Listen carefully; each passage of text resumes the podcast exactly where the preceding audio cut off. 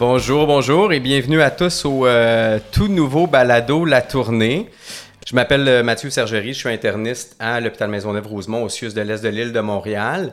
Puis avant de vous expliquer le principe du balado, je pense que je vais vous présenter la toute première invitée, la cobaye, et celle qui a osé venir à Laval pour enregistrer un balado. Donc je vous présente Dr Annie-Claude Labbé. Bonjour. Bonjour Annie-Claude. Annie-Claude est microbiologiste infectiologue à l'hôpital Maisonneuve-Rosemont. Elle est aussi professeure titulaire de clinique à l'Université de Montréal. Et on a déjà parlé un petit peu, là, on s'est rencontrés, on se connaît naturellement. Docteur Labbé, tu as fait un fellow, si je ne me trompe pas, au Bénin. Ça fait une couple d'années, là. Oui, ça fait longtemps. Je venais de faire une année de biologie moléculaire à Toronto. Puis là, je voulais faire un fellow, mais avec mon chum, qui, lui, travaillait dans un ONG, là, Oxfam Québec. Donc, on cherchait un endroit où on pouvait aller tous les deux. Puis, à un moment donné, il m'est arrivé en disant, je pourrais être représentant d'Oxfam à Cotonou-Bénin. Alors là, je me suis dit, il faut que je trouve quelque chose. J'ai cherché, puis je suis tombée sur Michel Alary à l'Université Laval, qui avait un projet, plusieurs projets de recherche là-bas. Puis j'ai proposé de faire un projet. Fait qu'à la base, c'est pour partir avec ton conjoint, t'es allé au Bénin. Oui, tout à fait. Bien, on voulait tous les deux aller en Afrique ou en Amérique latine ou en Asie, là, mais on était ouverts à n'importe quoi. Là, partant. Fait que là, j'avais pas besoin nécessairement d'avoir de bourse parce que lui, il était représentant, puis je l'accompagnais comme conjointe, là. Puis finalement, tout a bien été, puis j'ai pu faire mon projet de recherche là-bas. Donc, on travaillait avec des travailleuses du sexe, leurs clients, et le projet, c'était de vérifier si de faire des traitements de masse avec des antibiotiques pouvaient diminuer l'incidence de gonorrhée chlamydia chez les travailleuses du sexe. Donc, c'était je vais être hyper indiscret, là, mais ça, c'est autour de quelle année? Non, mais c'est parce que... En fait, je pose la question un peu parce que, à la fin du balado, on va parler un peu d'une étude, mais tu sais, on parle-tu, mettons... 2000. Autour des années 2000. Ouais. Fait que c'est un sujet qui était déjà à la mode en 2000, là. Fait qu'on n'est pas en train de réinventer la roue avec les études qu'on lit, en tout cas de façon plus récente. Exact. Ça ressemble un peu à ce qui était déjà fait, du moins au Bénin. Oui. Tu es resté pendant 1 an et demi là-bas? C'est ça. Puis après, je suis revenue, puis j'ai commencé à travailler à la Maisonneuve. Autre question indiscrète, tu as des enfants? Oui, 3. 3 enfants, super. Ouais. OK. Je pense que c'est assez, là. Si jamais tu veux parler de toi un peu plus, ça nous fera plaisir. Je vais le faire juste pour le premier balado, mais tu sais, t'expliquer un peu le principe du balado, la tournée, puis en fait, l'idée derrière ça vient un peu d'où, là. J'ai l'impression, tu sais, en 2023... Là, les balados sont très, très, très à la mode. Puis je pense que moi-même, je suis à peu près 10 ans en retard. J'ai l'impression. Je connaissais pas ça, puis je me suis mis à écouter ça depuis 1 an. Puis en faisant du jogging, puis en écoutant mes balados, je me suis dit, pourquoi on fait pas ça à Maisonneuve?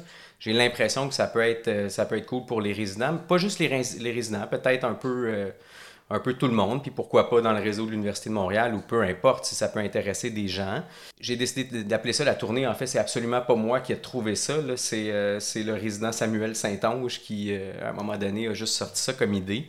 Puis pourquoi la tournée, en fait, ça rappelle un peu la tournée médicale, ce qu'on fait à l'unité d'enseignement, par exemple. Mais il y a aussi la tournée des bars ou la tournée de bière. Puis, en fait, le but du balado, puis... c'est qu'à chaque balado, on va découvrir un alcool ou quelque chose à boire. Puis ça n'a pas besoin d'être un alcool, ça peut être une boisson, peu importe. Ça peut être un verre d'eau aussi, là. Fait que c'est un peu l'idée du titre, la tournée.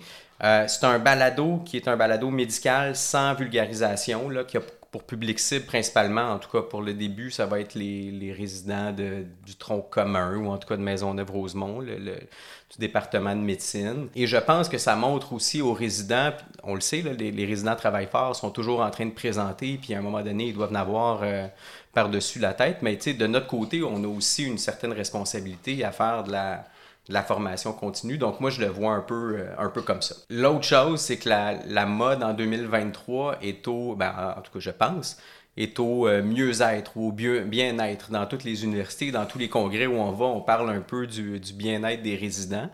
Donc, je demande à tous ceux qui écoutent le balado de faire une activité bien-être en écoutant le balado. Puis à chaque balado, idéalement, on va essayer de vous proposer une activité bien-être. Il n'y a personne qui va vérifier si vous faites une activité bien-être quand vous écoutez le balado, mais en tout cas, c'est un peu l'idée derrière ça. On va viser de faire à peu près une 30aine de minutes à chaque balado, ça peut dépasser un peu. Je fais juste un petit avertissement avant de commencer. Là, les informations du balado sont données seulement à titre indicatif, ça remplace naturellement pas le jugement des cliniciens. Est-ce que tu es prête pour que je te propose une activité bien-être avant de te présenter le vin qu'on boit? Oui. Es-tu partante? Mais il faut que je la fasse. Non, c'est moi qui... Non, tu vas voir. Hey, inquiète-toi pas, je vais te montrer. En fait, je vais te proposer une activité bien-être. Et si un jour, tu veux réécouter le balado qu'on a enregistré, tu pourras faire l'activité bien-être que j'aurais suggérée. D'accord. Cela dit, c'est une activité bien-être que je vais suggérer qui est assez nichée, là. Tu sais, je pense pas que tout le monde va faire ça. En fait, je pense que personne va la faire. mais c'est une genre d'activité bien-être que moi, j'aimerais beaucoup faire, mais c'est pour ça que je la propose. Alors, ça va comme suit. Alors, ce que je vous propose comme activité bien-être, c'est très, très simple. Si vous avez un peu de moyens, vous achetez un arbre nain. On achète un petit arbre, un tout petit, puis vous achetez une petite paire de ciseaux et vous taillez le petit arbre pour faire comme un bonsaï. OK. Et vous taillez le bonsaï en écoutant la bande sonore de Karate Kid 1.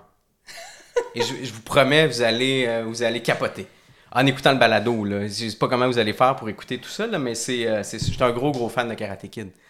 Tu connais pas Karate Kid ou oui, mais Monsieur Miyagi, c'est moins... Jadis. Ouais, c'est un film que j'écoute au moins 3 fois par année. Donc, et puis j'ai la chance d'avoir des enfants, donc je peux leur faire découvrir Monsieur Miyagi. Bon, cela dit, c'est ce que je vous propose comme activité bien-être. Alors, qu'est-ce qu'on boit? On a déjà ouvert, là, on ne fera pas le bruit au micro, on peut faire à semblant, là. Mais j'ai apporté un vin qui s'appelle le Cave Spring, qui est un vin canadien qui vient de l'Ontario, de Niagara, qui est un Riesling, puis qui goûte le Riesling. Je sais pas, on pourra le critiquer plus tard, mais c'est ce qu'on boit. Très bien. Chin-chin, Annie-Claude, merci énormément de faire le balado avec moi. Écoute, ça goûte le Riesling, c'est excellent. Le sujet du premier balado, je sais que tu es une fan de Mycoplasma genitalium. Malheureusement, faire une demi-heure sur le mycoplasme, peut-être c'est possible. En fait, j'ai aucune idée, je le connais pas assez pour faire... Mais la syphilis, c'est plus médecine interne. C'est ça. Tout le monde, c'est la grande imitatrice. Ben exactement. Hein, le fait qu'on va parler de... Si ça te va, je pense qu'on peut parler de syphilis, tout simplement. Puis c'est quand même, de toute évidence, là, avec le fellow que tu as fait, ça fait partie de tes sujets d'intérêt. Écoute, on a parlé peut-être un peu, je ne sais pas si on n'a pas de plan précis là, pour parler de la syphilis, mais je peux peut-être te laisser commencer. Puis si j'ai des questions, je les pose en même temps. Ben oui. Ça va? Ben en fait, c'est ce qui est intéressant de la syphilis, c'est qu'il y a un nouveau guide d'usage optimal qui a été mis à jour tout récemment et qui a été vraiment gonflé. Là, on a ajouté, j'ai fait partie du groupe là, qui a été consulté, puis on a ajouté vraiment beaucoup d'informations, notamment là, sur des zones grises où on s'est mouillé par rapport aux recommandations qui sont écrites ailleurs. Là. Je pense entre autres aux indications de ponction lombaire, à la possibilité de traiter avec une dose intramusculaire après avoir fait un traitement intraveineux de neurosyphilis. On a introduit beaucoup d'éléments aussi sur la syphilis congénitale parce que c'est vraiment une inquiétude. Là. Il y a eu 20 cas de syphilis congénitale dans les 2 dernières années au Québec. Fait que c'est en hausse constante, la syphilis congénitale. Puis depuis déjà quelques années, là, si je ne me trompe pas. Bien, sur une période de 10-15 ans, il y a eu seulement 6 cas de syphilis congénitale. Ouais. Puis après ça, en 2 ans, 6 cas. Puis là, dans les 2 dernières années, 20 cas. Et puis, on réalise que oui, c'est vrai qu'il y a peut-être 6 ou 8 de ces 20 cas-là qui sont survenus chez des bébés de femmes d'immigration récente qui n'ont pas eu de suivi prénatal ici, mais qui sont arrivés tardivement. Donc, peu importe ce qu'on aurait comme recommandation, on n'aurait pas pu éviter de syphilis congénitale, mais il y a quand même des bébés qui sont nés de mères où on aurait pu, si les recommandations avaient été différentes, si le système de soins, d'accès aux populations vulnérables était différent, on aurait peut-être pu prévenir une mortinaissance, une naissance prématurée ou des des conséquences cliniques à l'accouchement. Justement, en termes d'épidémiologie, ce que je comprends, c'est que la syphilis est en hausse croissante depuis plusieurs années. Là. Il y a eu 3 cas en 1998. On pensait qu'on allait l'éliminer, ouais. Là. Mais là, ça augmente, puis ça augmente sans cesse. Il y a eu une baisse, évidemment, en 2020-2021. On ne se demandera pas pourquoi. Ouais. Mais là, on revient à nos chiffres antérieurs. Là. Question peut-être stupide, mais quand il y a des baisses d'incidence, ou en tout cas de nouveaux cas, est-ce que ça peut être parce qu'on teste moins? Par exemple, dans la pandémie, là, on a certainement moins testé. Là. Puis ce que je comprenais, ou en tout cas, j'avais regardé là, une conférence que tu avais faite, là, puis justement, on parlait d'une augmentation de 740% chez les femmes, de 70% chez les hommes. Fait que des augmentations qui sont quand même très, très, très importantes. L'augmentation, elle est dramatique chez les femmes, mais est-ce que c'est parce qu'on dépiste pendant la grossesse qu'on a autant d'augmentation? C'est parce que les chiffres sont très, très impressionnants. On a toujours dépisté pendant la grossesse. Ouais. Fait que ça n'a pas changé, là. Alors, c'est une augmentation réelle d'augmentation du nombre de cas chez les femmes. Là. Ça a longtemps été très concentré, particulièrement chez les hommes qui ont des relations sexuelles avec d'autres hommes. Mais là, ça déborde dans les populations hétérosexuelles. Puis, il y a une augmentation réelle chez les femmes en âge de procréer. OK. Fait que, bref, on s'entend pour dire que c'est un sujet hyper important. Oui. Là. Puis, un peu comme tu l'as mentionné, mais je pense qu'on va pouvoir parler un peu du tableau clinique. Là. C'est ce qu'on l'appelle, je pense, anciennement, on l'appelait la grande vérole, la syphilis, c'est ça? Ou moi, j'aime bien la grande imitatrice. La grande imitatrice, hein, c'est ça. En anglais, The Great Masquerader. C'est ça, hein? Ouais. Fait que puis effectivement, ça va un peu... en tout cas, quand on regarde un peu tous les symptômes qui peuvent être présentés par quelqu'un qui a une syphilis, on s'entend, là, pas nécessairement au premier stade de la syphilis, là, mais il y a des manifestations qui sont excessivement diverses puis qui atteignent à peu près tous les organes. Là. Tout à fait. Donc, ça peut se présenter de n'importe quelle façon. Moi, je trouve ça quand même relativement compliqué de démêler tout ça. Je pense que le GUO, là, quand on parle de GUO, c'est la publication d'INESSS là, qui se retrouve hyper facilement sur Google ou en tout cas directement sur le site de l'INESSS. Puis, tu sais, les symptômes sont décrits de façon très, très claire. On n'a pas besoin de chercher beaucoup, là, mais... Il y a même des photos qui ont été ajoutées dans cette version-ci, là. Puis ça vaut la peine, là, pour le balado, c'est pas évident, mais les gens pourront aller directement sur le site de l'INESSS. Mais justement, en termes de tableau clinique, je sais pas, tu veux nous séparer ça un peu, les stades de la maladie, le tableau clinique? Bien, une des choses là, que j'ai réalisées il y a quelques années seulement, là, c'est qu'il faut vraiment séparer les stades de syphilis puis l'atteinte neurologique. Ouais. Souvent, les gens avaient tendance à penser que la neurosyphilis, c'était le stade tertiaire. Mais c'est comme deux choses différentes. Puis même dans la façon de déclarer actuellement au Québec, puis dans les définitions nosologiques, c'est-à-dire les définitions qu'utilise la santé publique pour de la surveillance, c'est encore mélangé, là, neurosyphilis puis syphilis primaire. C'est comme si tu pouvais pas... Il faut que tu coches un ou l'autre, mais dans les faits, tu peux avoir une syphilis secondaire et une neurosyphilis en même temps. Ouais. Alors, c'est ça. Donc, les stades, c'est primaire, secondaire, l'attente. Puis l'attente se divise en l'attente précoce, l'attente tardive. Puis le seuil, c'est 1 an. Puis pourquoi on dit l'attente précoce 1 an? C'est qu'au cours de cette année-là, il peut y avoir comme des mini-récidives de syphilis secondaire. Et c'est pendant cette période-là où on est surtout contagieux. Donc, c'est vraiment les gens qui ont une syphilis précoce qu'on veut le plus possible identifier pour freiner la transmission, mais aussi pour stopper le risque de progression éventuelle sur 30 ans vers la syphilis tertiaire.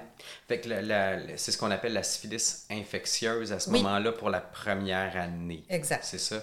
Puis juste pour peut-être le redire, là, pour être sûr que tout le monde comprend bien, syphilis primaire ou l'infection initiale de la syphilis, ça va être quoi exactement? Les symptômes qu'on va développer? La première manifestation de la syphilis. Ça va être, dans le fond, on va développer les manifestations au site d'inoculation. Donc, ça dépend où on a été infecté.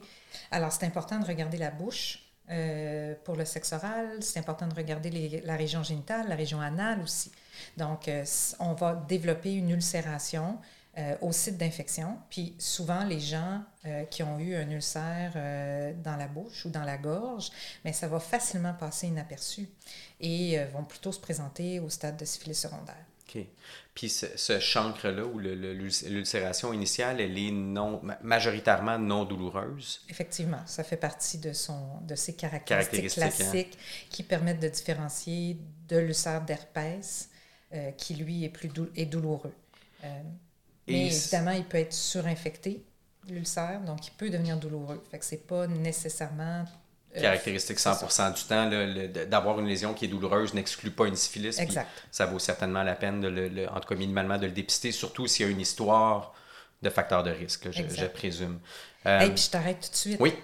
C'est quelque chose qui m'énerve, ça, quand les gens parlent de dépistage, quand les gens ont des manifestations cliniques. Fait que là, je t'ai énervé. Oui, tu m'as vraiment énervé. Direct, oui. Qu'est-ce qu'on dit? On dépiste quelqu'un qui n'a pas de symptômes. Ouais. Et on demande des analyses diagnostiques, ouais, ou on demande des analyses de détection chez quelqu'un qui a des manifestations cliniques. Donc, on va faire le test diagnostique et non dépister la syphilis. Si quelqu'un a une lésion ulcérée, peu importe le site, puis je comprends que si le chancre il est non douloureux, on parlait de la région buccale là, ou oropharynx, ou s'il y a des lésions, ça peut passer inaperçu. Mais vaginal aussi là. C'est ça, fait que vaginal, anal, je présume aussi là, que si on a une lésion qui est non douloureuse, ça peut relativement facilement passer inaperçu. Puis des hommes qui me disent qu'ils pensent que c'est une blessure par leur fermeture éclair là. Puis ce chancre là, il est auto-résolutif, qu'on donne pénicilline ou non, il va se résoudre par lui-même, à moins qu'il se surinfecte là, ou qu'il y ait d'autres complications, mais c'est un chancre qui va se résoudre là. Tout à fait. OK, fait que ça, c'est l'infection initiale. Est-ce que 100% des gens qui développent une syphilis primaire vont développer un chancre? T'sais, est-ce qu'on peut être infecté par la syphilis, mais ne pas développer de lésions cutanées, par exemple? De lésions muqueuses, peut-être, je ne sais pas. Ce qui est clair, c'est que plusieurs passent inaperçus. Okay. Mais est-ce que dans tous ceux qu'on n'a pas détectés, il y en a qui n'en ont jamais eu? Je ne sais pas. Je ne sais pas ce tumor-là. C'était pour le dépistage de tantôt. C'est ça, c'est ta vengeance. C'est ça, exactement. OK. Puis la deuxième étape, là, je comprends la syphilis primaire avec le chancre. La durée d'incubation est 10 à 90 jours. C'est bien écrit dans le GUO. En moyenne, c'est 3 semaines après l'infection. Ensuite vient la syphilis secondaire. Ça, on n'est pas obligé de passer par le stade de syphilis secondaire. Hein? Ça, y a des gens qui vont développer des symptômes, il y en a qui en développeront pas. Oui, il y en a qui vont en développer qui sont tellement non spécifiques, peu sévères, que ça va passer pour une petite grippe. Okay. Ou, un peu inaperçu, en fait. Là. Puis on reparle de la grande imitatrice, là, mais parce que ce sont des symptômes qui sont peu spécifiques à ce moment-là. Il y en a qui vont avoir un tableau super floride. Là. C'est beau quand on a quelqu'un qui arrive là, avec le beau rash maculo-papillo-érythémateux. On lui demande de montrer ses paumes, puis on a les belles lésions caractéristiques sur la paume des mains, la plante des pieds. Là, on est tout excités, là. Puis j'aime que tu aies dit maculo-papuleux. Il y a beaucoup de gens qui disent maculo-papulaire, hein? Oui. En médecine interne, tout le monde dit maculo-papulaire, mais je pense que le terme exact, c'est maculo-papuleux. Je pense. Oui, moi aussi. Okay. C'est correct. On s'entend là-dessus. Non, on s'entend là-dessus. moi aussi, je pense que c'est ça, mais bon, je ne sais pas si on va laisser ça ou on le coupera au montage, mais je pense vraiment que c'est maculo-papuleux. OK, fait que là, tu as mentionné pas mal les lésions. Y a-tu d'autres tableaux cliniques qu'on peut avoir? Puis en fait, il y a à peu près n'importe quoi. Ce qui est super important dans la syphilis secondaire, c'est de faire un petit dépistage d'atteinte oculaire. Ouais, parce que c'est fréquent. C'est sûr qu'on est biaisé à Maisonneuve-Rosemont. On a le plus gros centre d'ophtalmo au Québec. Là. Donc, on en voit beaucoup. Autant d'une part... Quand les gens se présentent en ophtalmo avec des manifestations oculaires, d'uvéite, les optométristes, les ophtalmologistes doivent penser à la syphilis.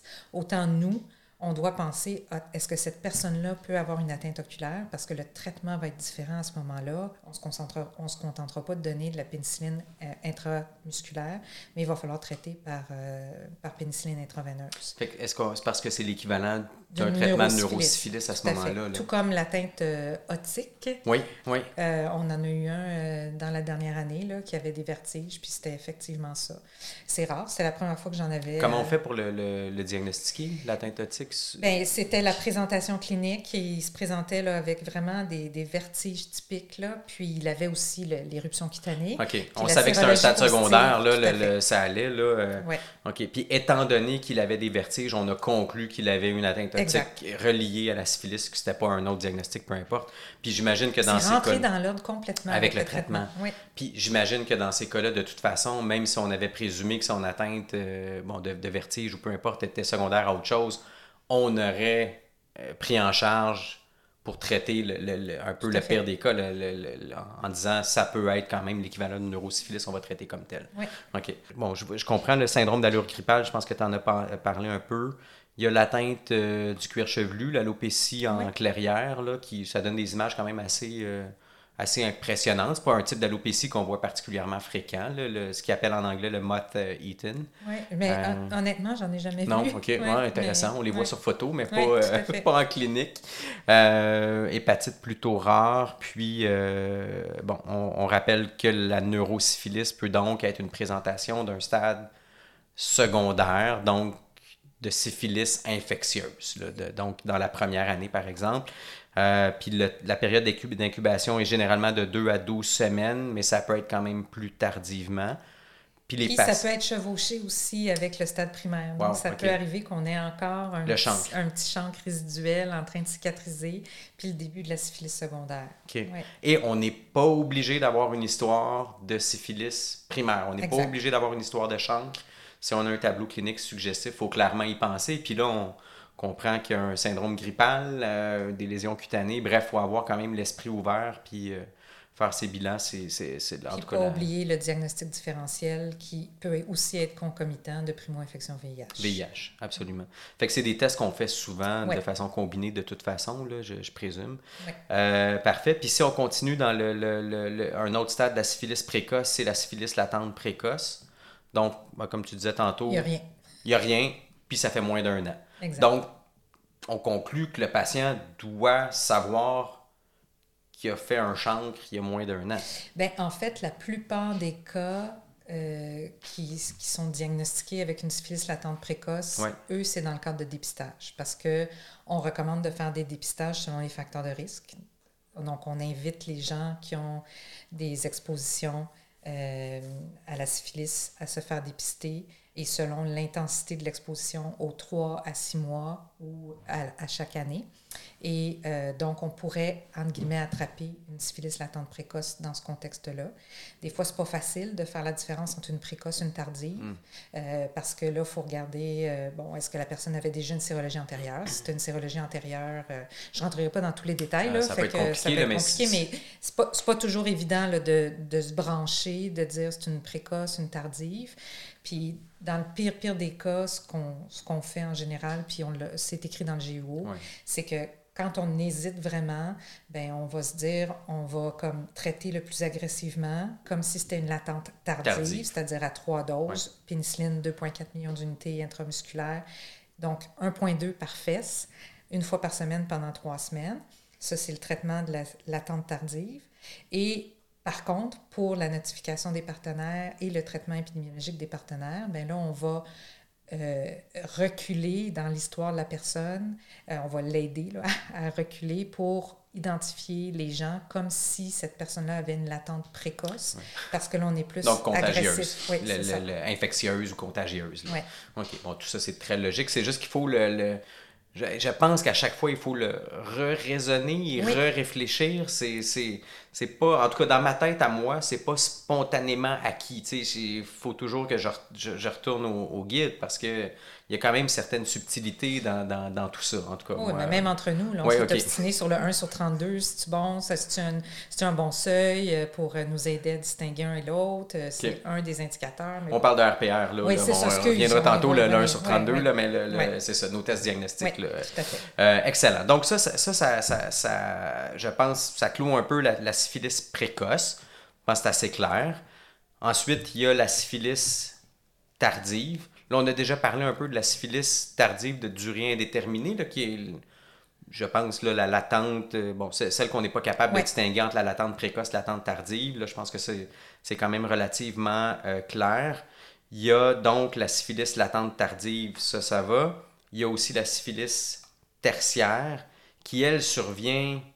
5 à 30 ans plus tard. Fait que beaucoup plus... Ben, oui. Beaucoup. 5 ans, c'est quand même pas si loin, mais oui. Généralement quand même beaucoup plus tard. Puis là, à ce moment-là, les manifestations cliniques vont être quoi pour la... Bien, elles peuvent être ce qu'on appelle bénignes, c'est-à-dire des manifestations plutôt os, cartilage, cutané. C'est ce qu'on appelle les gommes. Mais c'est sûr que si on a une gomme mal placée, bien, il peut y avoir des manifestations cliniques. Elles peuvent être cardiaques. Puis là, une question classique de Collège Royal, c'est l'anévrisme de l'aorte ascendante. Hein. Faut penser à ce moment-là à faire une sérologie syphilis. Puis, ça peut être la neurosyphilis. Puis là, la neurosyphilis, elle aussi, là, on ne rentrera pas dans les détails, mais la neurovasculaire. Alors, il y a plusieurs manifestations de neurosyphilis, là. Puis, incluant une autre question de Collège Royal classique, c'est qu'il nous demande de différencier le tableau clinique du tabes dorsalis du déficit en vitamine B12. Oh! Bref, okay. C'est ça, de faire un examen clinique. Toujours des questions... Parce que le tabes dorsalis demeure une présentation plutôt inusitée. Là. On ne doit pas voir ça de façon très, très fréquente. Je fais marcher mes patients, puis je regarde... À la recherche de du tabes dorsalis. Oui, c'est ça. Mais une fois, j'ai eu la chance de... J'avais un patient chez qui on suspectait ça, puis j'avais demandé la neuro, puis Nicole Kerala est venue, j'ai dit « Je peux-tu te voir faire ton examen neuro? » C'était une œuvre d'art. Mais c'est le plaisir aussi de travailler à Maisonneuve. Oui. Je pense d'avoir des collègues justement qui sont abordables puis avec qui on peut discuter puis justement avoir un peu d'aide. Là. Oui. Ça, c'est la neurosyphilis, peut-être juste... Un des problèmes qu'on a, là, c'est quand vous demandez les TNC, des tests de syphilis pour un TNC. Oui, puis c'est toujours un problème. Puis... Je pense que ça fait partie un peu des lignes directrices de gériatrie, là, d'aller faire nos bilans complets, incluant, anciennement, je pense, dans les textbooks, c'est des VDRL, là. Mais bon, un syphilis EIA ou peu importe le test qui est fait en première intention. Mais c'est ce qui n'a jamais été clair dans ma tête, l'indication d'aller faire une PL pour un trouble cognitif, puis l'utilité d'aller traiter une...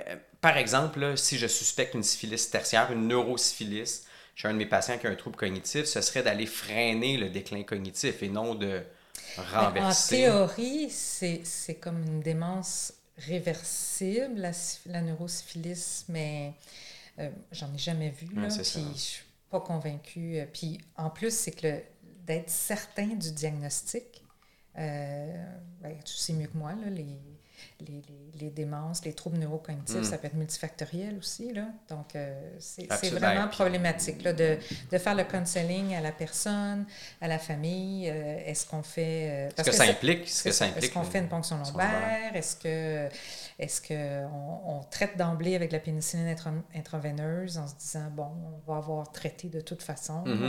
Alors, c'est toujours un peu compliqué. Et le VDRL sur le LCR n'a pas 100% de sensibilité non plus. C'est à peu près 30%. Donc, assez décevant comme test si on... En tout cas, on envisage traiter une neurosyphilis là, dans ces contextes-là spécifiques. OK. Ben, moi, ça va. Ça complète un peu le tableau clinique. On serait rendu peut-être la démarche diagnostique? Les tests diagnostiques, on est-tu rendu là? Ben oui, mais c'est pas compliqué, hein, les tests diagnostiques. Mais c'est pour une microbiologiste infectiologue, c'est pas compliqué. C'est pas si simple. C'est pas si simple. Je sais que dans la tête d'une microbiologiste, c'est facile de savoir qu'un test est un test tréponémique, puis il y en a un qui est non tréponémique, là. Mais tu sais, ça demeure très abstrait pour quelqu'un qui fait pas de labo. Tu sais, nous, on se promène pas au labo, on voit pas...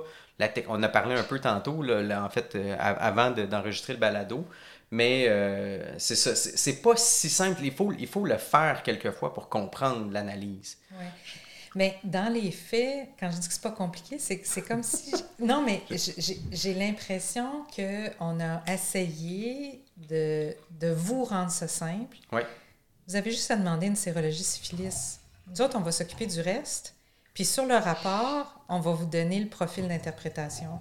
Okay. Fait que en disant, voici, tu as un EIA+, RPR 1 dans 2, ceci peut être 1, 2, 3, 4. Puis regarde ton patient, puis choisis. Puis questionne-le, examine-le. C'est ça. OK. C'est ça. Le premier test, parce qu'en fait, quand on lit différentes sources, là, ça va être différent, je pense, si on est dans un centre où il y a un gros labo ou un gros débit, c'est ce que je comprends, ou un centre où il y a un débit qui est un peu plus faible. Parce que le test, à Maisonneuve, puis je pense de manière générale au Québec, mais je peux me tromper, on commence par un test qui est un test tréponémique. Oui, c'est ça. Bien, si je recule un peu en arrière, donc historiquement, on utilisait le test qui est non tréponémique, donc qu'on appelle un RPR. Comme tu l'as dit tout à l'heure, VDRL, c'est le test qui est utilisé sur le liquide céphalorachidien. Il est réalisé seulement au Laboratoire de santé publique du Québec. Oui. Dans nos labos, le test, c'est Rapid Plasma Reagent, qui veut dire RPR. Donc, c'est ça qu'on a fait pendant de nombreuses années, c'est-à-dire que ce qu'on détecte, c'est des anticorps anticardiolipines. C'était d'ailleurs jadis dans les critères de lupus. C'est vraiment antiphospholipides ou du lupus, oui. Et donc, le RPR, c'est un test qui est manuel, qui est extrêmement fastidieux, où là, on doit, sur des petits cartons avec des ronds, on dépose du sérum, on fait quand on veut quantifier, il faut faire des dilutions. Donc, ce qu'on détecte, ce sont des anticorps non tréponémiques parce que ce sont les anticorps qui sont produits en réaction à la réaction immunitaire contre la bactérie. Okay. Donc, c'est pas des anticorps contre le tréponème. Donc, c'est ce qu'on a comme réactif, comme antigène qu'on met sur notre carton, c'est les cytines, cardiolipines, etc. Donc, c'est un test qui est manuel. Et il y a à peu près, ma fille avait... J'étais enceinte quand on a commencé, c'est ça. Donc, ça fait à peu près 16 ans là, que les tests tréponémiques automatisés sont arrivés sur le marché. Où là, on peut les faire avec nos gros robots. Et ils ont donc fait leur implantation parce qu'on pouvait faire, en anglais, on va dire en batch, là, on pouvait regrouper, puis c'est beaucoup plus rapide et c'est plus spécifique aussi parce que quand on a un RPR qui est positif, bien, il y a plein de causes qu'on appelle faux positifs, que ce soit les collagénoses, même la grossesse en soi. Certains cancers, je pense, des cancers avec les RPR. Et des néoplasies, alors que le test tréponémique est plus spécifique. Donc, là, maintenant, les gros labos comme celui de Maisonneuve, le CHUM, Sacré-Cœur, on commence, on appelle ça l'algorithme à séquence inversée. Mm-hmm. Donc, on commence par un EIA, qui veut dire, qui est le nom de notre technique, mais on peut faire un EIA VIH, un EIA hépatite B, etc. Fait que c'est un EIA syphilis. Et s'il est négatif, c'est un rapport final. S'il est positif, à ce moment-là, on complète avec un RPR. Et là, si notre RPR est positif fortement, bien, on peut émettre un résultat final. Puis si... Puis le fortement est à partir de combien? 1 dans 4. 1 dans 4. Oui. Fait que 1 dans 2, c'est pas suffisant. La deuxième dilution va être 1 dans 4. Oui, en fait, c'est 1 dans 1, 1 dans 2, 1 dans 4 qu'on va envoyer confirmer au LSPQ, où là, on va faire un deuxième test tréponémique, qui est un TPPA. Donc, l'équivalent, entre guillemets, d'un syphilis EIA, comme le test qu'on discutait tantôt. Oui. Donc, le test qui est envoyé au LSPQ, le test de confirmation, est un test tréponémique, TPPA. Tout à fait. Okay. Mais un peu plus spécifique que ceux qu'on utilise dans nos labos. Okay. Et si le TPPA est négatif, là, on se retrouve avec un EIA+, RPR-, TPPA-. Là, le LSPQ ajoute un 4e test qui est un Inolia, qui ressemble, là, peut-être que dans les livres, vous avez déjà vu ça, là, l'espèce de Western blot, là, mais c'est une bandelette, là, bref. Et donc, c'est pour ça que ça devient mêlant, parce qu'on peut avoir jusqu'à 4 tests pour pouvoir conclure. Pour éventuellement confirmer notre infection. Le test tréponémique syphilis EIA, est-ce qu'il y a beaucoup de raisons d'avoir des faux positifs? Classiquement, là, je pense aussi que ça doit être une question de Collège Royal. Oui, bien, les autres tréponématoses, évidemment. Hein? Puis ça, il n'y a aucune façon de distinguer de la syphilis. Puis ça, c'est une des choses, là, quand on a une femme enceinte qui est dévastée, oui, parce qu'on vient de dépister la syphilis, elle a un EIA+, RPR-, TPPA+. Ben, une des choses que moi, je leur dis toujours, c'est « OK, on se calme, là, on va vous traiter, mais on va se dire que vous ne l'avez pas, la syphilis, mm-hmm, là, que c'est probablement un pian ou autre chose. » Le BGL ou le pénital. Est-ce qu'il y a moyen de confirmer les autres? Non. Il n'y a aucun moyen? Non. Okay. Non. Okay. Par contre, ça pourrait être une leptospirose, il y a d'autres spirochettes. Oui. Et ça, il peut y avoir un faux positif. Là, ça doit être un débat aussi. Est-ce qu'on dit spirochette ou spirochette? Ah, oui. Non, mais ça doit être un débat parmi les microbiologistes. J'imagine qu'on a du temps à perdre, on se questionne si on dit spirochette ou spirochette. Mais bref, j'ai toujours dit spirochette aussi. Je suis on plus. Bien, non, c'est vraiment, là, c'est très bien parti. Mais je suis équipe spirochette, clairement. Puis s'il y a des gens qui ont des plaintes à nous faire, ils les feront, tout simplement. OK, hyper intéressant. Donc, je veux juste répéter, parce que moi, ça m'a marqué un peu la conférence que j'ai regardée que tu as faite, où il y avait une vidéo d'une technicienne qui réalisait un test RPR, puis je pense que c'est important de le savoir. C'est fastidieux comme test. Il y a une technicienne qui ne fait que ça, qui ne fait que le RPR. J'ai compris, donc, le syphilis EIA, c'est probablement, là, on prend le prélèvement sanguin, on met le tube dans la machine et par magie, on finit par nous sortir un résultat à peu près. On centrifuge. Mais ça, c'est l'interniste qui pense que tout se fait par magie, là. Mais tu sais, des fois, faut réaliser que ce qu'on fait prend un certain temps et des ressources humaines aussi, là. Tu sais, c'est très, très intéressant. Donc, ce que l'interniste a besoin de savoir, c'est principalement que le test que nous, on va demander, si je coche mon dépistage ou ma recherche diagnostique de syphilis, c'est un test de syphilis EIA que je vais cocher à Maisonneuve, là. Ça va être mon premier test. Mais dans les faits, tu demandes syphilis, puis nous, on va s'arranger avec le reste. C'est ça. Faites-vous le RPR d'emblée si le syphilis EIA est positif? Oui. Okay. Puis c'est pour ça que si, par exemple, tu demandes une sérologie syphilis chez quelqu'un qui est déjà connu avec une syphilis il y a un an, elle a déjà un EIA positif, le système va faire ce qu'on appelle un pop-up et on va économiser. On ne fera pas l'ELISA parce que ELISA et EIA, c'est la même chose. La même chose, oui. On va juste écrire non fait, déjà connu positif, parce que si on le faisait, il serait encore positif. Excellent. Fait que ce test-là, le test tréponémique, va rester, théoriquement, je pense que dans certaines situations, il peut se négativer, là, mais devrait demeurer positif à vie, traité ou non. Oui. Et de là, la beauté du RPR, qu'on n'a pas le choix de garder, même si c'est fastidieux, c'est que c'est ça qui nous permet de faire notre suivi de traitement. Donc, quand on traite, ce qu'on veut, c'est que le titre de RPR diminue. Donc, on passe de 1 sur 64 à 1 sur 16, puis 1 sur 4. Est-ce qu'il y a une réponse au traitement? Est-ce qu'il y a un critère de réponse? Bien, jadis, il y en a eu, mais il était basé sur aucune évidence, là. C'était pour nous faire plaisir, puis on aime ça, là, avoir des cibles. Oui. Mais là, il y en a un peu, il y a un guide dans le GUO, là, mais disons qu'on est rendu un peu moins agressif sur dire c'est un échec de traitement, il faut faire une ponction lombaire. Ce qu'on veut, c'est que ça baisse, puis ce qui est important de savoir, c'est qu'on peut rester avec une cicatrice sérologique. Oui. Donc, quelqu'un qui reste à 1 sur 4, puis je le revois 6 mois plus tard, puis il est à 1 sur 4, puis encore à 1 sur 4, c'est correct, là, je le lâche. Ça ne veut pas dire que c'est une réinfection à la syphilis. Non. Puis je pense que le diagnostic d'une réinfection, par exemple, si on maintient une cicatrice à 1 sur 4, pour donner un exemple, le diagnostic de la réinfection se poserait avec un changement de 2 dilutions. Exact. Donc, on serait passé de 1 sur 4 à 1 sur 8 et 1 sur 16. Donc, on a modifié 2 dilutions pour un nouveau diagnostic de syphilis, c'est ça? Ça, les gens sont mêlés des fois. 2 dilutions, c'est une augmentation de 4 fois. C'est pas 2 fois, là, c'est 4 fois, mais on mesure en dilution. 2 nouvelles dilutions, c'est un nouveau diagnostic de syphilis. Oui.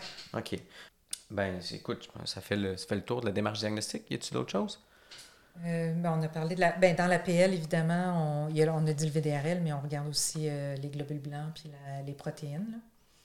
Oui. L'usuel de notre PL. Puis on émet un diagnostic différentiel aussi, je présume, en faisant notre PL, là. Oui. La fiabilité du RPR, encore là, quand je regardais le test, puis c'est peut-être pas très important, là, mais c'est un test qui est un test humain, c'est-à-dire que c'est des yeux humains, c'est même pas au microscope, là, c'est des yeux humains qui regardent un petit puits, puis qui regarde la floculation. C'est ce que je comprends. T'es bien bon. Ah, non, tu sais, fait 6 mois qu'on parle du balado, fait que tu sais, j'ai regardé ça.